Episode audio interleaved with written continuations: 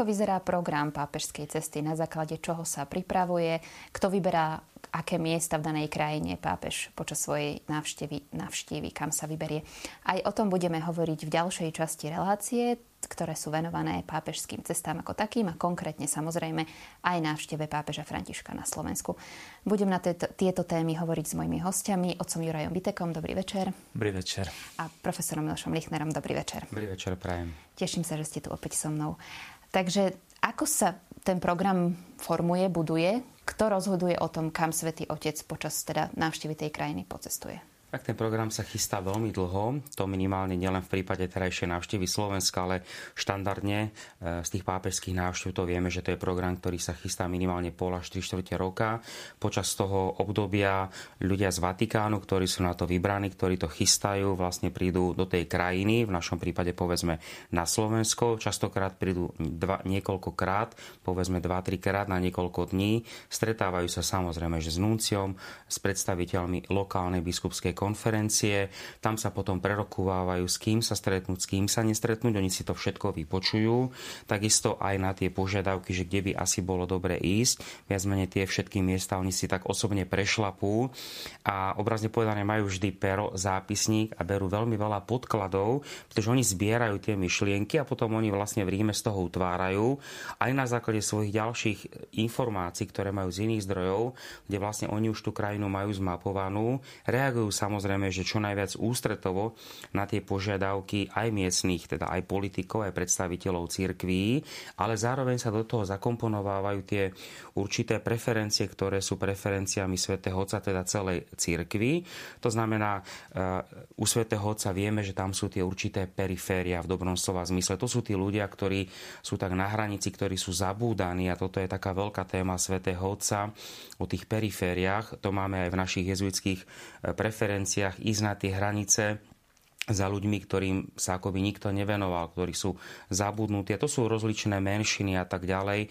A týchto ľudí trošku potešiť, povzbudiť. Sú to ľudia aj chorí, to sú tiež také tie periférie, lebo vieme, že zdraví ľudia sa neradi stretávajú s chorými. A Svetý Otec, alebo aj Svetí Otcovia, poslední pápeži si veľmi uvedomovali tú ich silu modlitby týchto ľudí, ale týchto ľudí chceli povzbudiť. Takisto môžeme povedať aj návštevy príslušníkov alebo predstaviteľov iných náboženstiev a to je veľmi silná línia, ktorú má nielen pápež František, ale ktorú napríklad môžeme povedať aj u svätého otca Jana Pavla II, ktorý mal tiež svojho osobného priateľa zo židovskej komunity a v prípade pápeža Františka je to Abraham Skorka, myslím, že sa to správne vyslovuje, také poloslovanské meno, ktorý bol e, rektorom e, židovského seminára v Buenos Aires a s ktorým ho spája dlhoročné priateľstvo. Aj viacero kníh napísali. Takže tieto všetky veci sa dávajú dokopy, aby sa potom vlastne vyprofiloval taký nejaký program. A napríklad ja sa teda veľmi teším aj z tohto miesta, že bude aj stretnutie s predstaviteľmi iných náboženských denominácií a minimálne teda aj povedzme so židovskou komunitou jedno krásne stretnutie, kde už my môžeme máme, a myslím si tak spoločne hrdo povedať, že máme dve komisie.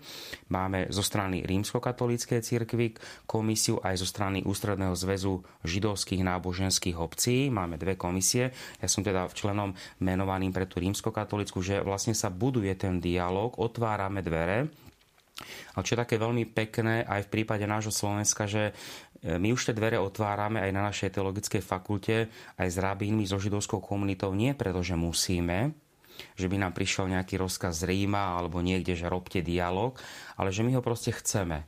Lebo je to tak povedané, že minulosť nezmeníme, ale môžeme ovplyvniť budúcnosť. A toto je veľmi dôležité, že spolu kráčame aj v mojom prípade s mnohými predstaviteľmi židovskej komunity, povedzme s pánom inžinierom Borským a že skutočne tie veci veľmi krásne tvoríme, že sa navzájom spoznávame a že to sa bude dať, hádame, možnosť odprezentovať tieto, že nie sme na nejakom takom e, bode nula. A takisto aj tie ďalšie stretnutia, ktoré sú, to znamená, že to je vlastne taký veľmi e, dôkladný taký súhrn, také zlievanie, kde aj tí ľudia z Vatikánu, to sú všetko bystrí diplomati, ktorí hovoria niekoľkými jazykmi a ktorí, my nie sme prvá krajina, ktorú majú predpripravenú, to znamená, oni veľmi rýchlo vedia aj prečítať človeka, aj majú informácie, aby veľmi rýchlo zistili, že či tam nie je snaha podsúvať svetému otcovi nejaké osoby, ktoré by si chceli spraviť také falošné PR, sa s ním odfotiť a potom to zneužiť. Takže oni všetky tieto veci veľmi majú dobre podchytené a skutočne veľmi pozorne dávajú, aby to potom v Ríme odkomunikovali a aby sa tam spravilo nejaké také definitívne nastavenie toho programu. Áno, tam treba povedať, že e, pápež hovorí nielen slovami, ale aj tými gestami. Čiže ja by som povedal, že tento pápež, ak podobne ako Jan Pavel II, ešte viac gestami než, než slovami.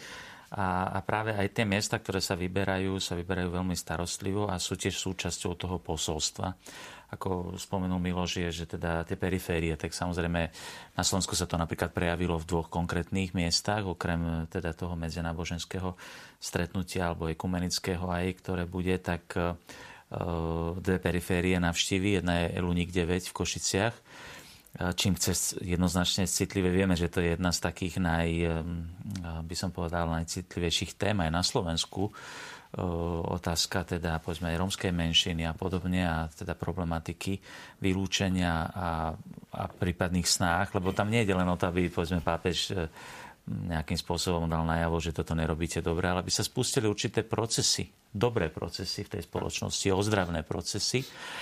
No a podobne napríklad v Petržalke, kde som farárom, tak e, samozrejme sa očakávalo No a sa ma aj pýtali mnohí naši veriaci, bo už to máme tak, už sme takí sebavedomí, teda v tom u nás bolo prvé blahorečenie, u nás bol Jan Pavol II a tak ďalej. Pápež sa rozhodol, prídem, ale prídem navštíviť súkromne dom Betlehem sestier e, misionárov lásky Matky Terezy, ktoré sa starajú o bezdomovcov. Hej. Takže je to také, že na jednej strane aj sme radi, na druhej strane zostalo u mnohých také rozčarovanie, že pamätám si, keďže chodím do tohto domu pravidelne slúžiť Sv. Homše pre ľudí teda chudobných, o ktorých sa starajú sestry, tak jeden z obyvateľov domu mi hovorí po Sv. Homši, otec Zura, je to aj tak úžasné, že pápež príde na Slovensko a príde to, sem do tejto diery nás, nás navštíviť, že skutočne bolo to také pre mňa až, až dojímavé.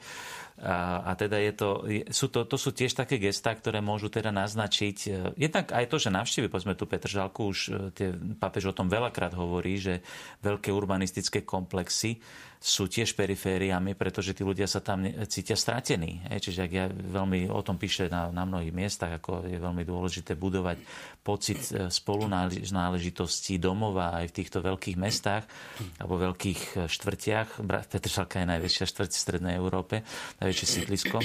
Čiže e, Samozrejme, že aj toto sú všetko e, gestá, ktoré a je potrebné ich aj správne interpretovať. Tu si netreba povedať, to som si všimol v mnohých médiách a na Slovensku riešia či sa stretne s tým alebo tým politikom. To, že sa stretne pápež s nejakým politikom, neznamená, že automaticky schváluje úplne všetko, čo ten politik robí, ale s tým politikom sa stretáva aj preto, my musíme mať aj tú nádej, ten pohľad, ktorý má aj pápež evaneliový, že pápež napríklad sa neštíti stretnúť sa aj s ľuďmi, ktorí sú verejní, verejní hriešnici Veď to robil pán Ježiš v Evangeliu, stretol sa so Zachejom a dokonca mu to pánu Ježišovi aj vyčítali, že teda keby vedel, aký je to človek a podobne. Tak, lebo pápež má stále tu ten pohľad toho, že on je, chce spúšťať dobré procesy. Čiže aj tie stretnutia, povedzme, s konkrétnymi politickými predstaviteľmi môžu prinášať aj v týchto... My stále musíme mať ten pohľad toho, že, že, že musíme spúšťať dobré procesy. A, a aj častokrát aj stretnutie s politikom, spomeňme si na stretnutia, ktoré mal Jan Pavel II s, Reagan, teda s prezidentom Reaganom, ktoré boli tiež veľmi dôležité a ktoré tiež spustili určité procesy aj na medzinárodnej úrovni historického charakteru. A tiež by sme mohli povedať, čo sa tam on s takýmito politikmi stretáva a podobne. Takže aj toto musíme vnímať a preto je potrebná aj správna hermeneutika každej návštevy a teda bude dobré, keď sa budeme potom e, baviť aj po návšteve a môžeme pokračovať možno v mnohých reláciách s rozličnými hostiami, ktorý, ktorých treba pozvať určite, aby sme potom sa snažili aj, aj e, si zobrať to, že čo tá návšteva nám má priniesť, pretože vždycky bude snaha posadiť pápeža do toho svojho vozíka, hej? aj zo strany politických predstaviteľov, ale aj, aj vnútri církvy. Ale je potrebné, aby sme my v prvom rade vnímali to, že čo nám chce povedať a čo si máme z tohto zobrať. Čiže aby sme aj my v sebe dovolili pusti- nechať priechod tým procesom, ktoré pápež chce spustiť na Slovensku, ale aj mimo Slovenska, návštevou Slovenska. Tu môžeme ešte tak veľmi pekne nadviazať na také tie dve periférie, ktoré Františkové, ktoré navštíví, to znamená sestry Matky Terezy, to znamená bezdomovci a povedzme rómska menšina, že to je veľmi dôležité uvedomiť sa, lebo oni sú súčasťou katolíckej sociálnej náuky. To je naša katolická charita, to máme od najstarších čias.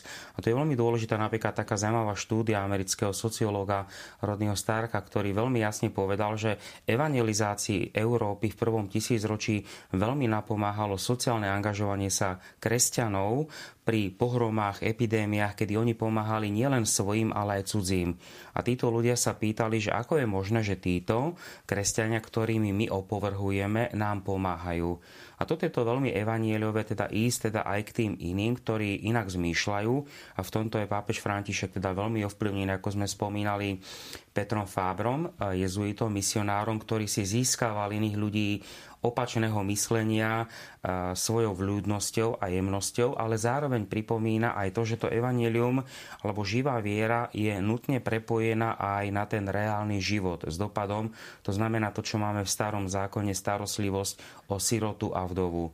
A toto sú tie skupiny, ktoré, o ktoré sa církev vždy starala. A my si musíme uvedomiť, a ja som teda veľmi rád, že máme na Slovensku veľa kňazov a ešte viac reholných sestier, ktoré napríklad pracujú v tých rómskych komunitách, ktoré sa starajú, ale, alebo povedzme aj sestry Matky Terezy, ktoré sa starajú tých bezdomovcov, že skutočne máme veľké množstvo takýchto ľudí, ktorí sú tak trošku zabudnutí tými veľkými tohto sveta a práve Svetý Otec takýmto spôsobom týmto ľuďom chce vyjadriť ako, ale že aj jeho prostredníctvom mi chce tak poďakovať, že ale že Boh o vás vie. Pani, ďakujem vám veľmi pekne. Budeme mať samozrejme ešte ďalšiu reláciu, v ktorej budeme pokračovať v tejto krásnej téme pápežských návštev. Milí televízni diváci, aj vám ďakujem za pozornosť. Zároveň vás chcem upozorniť na to, že všetky tieto relácie, zároveň všetko, čo chystáme k návšteve svätého Otca Františka na Slovensku, nájdete aj v našom archíve. Je tam aj samostatný priečinok Pápež František na Slovensku, čiže akákoľvek relácia, všetko, čo vás zaujíma, je tam. No a ja sa samozrejme teším aj pri ďalšej časti tejto relácie. Zatiaľ dovidenia.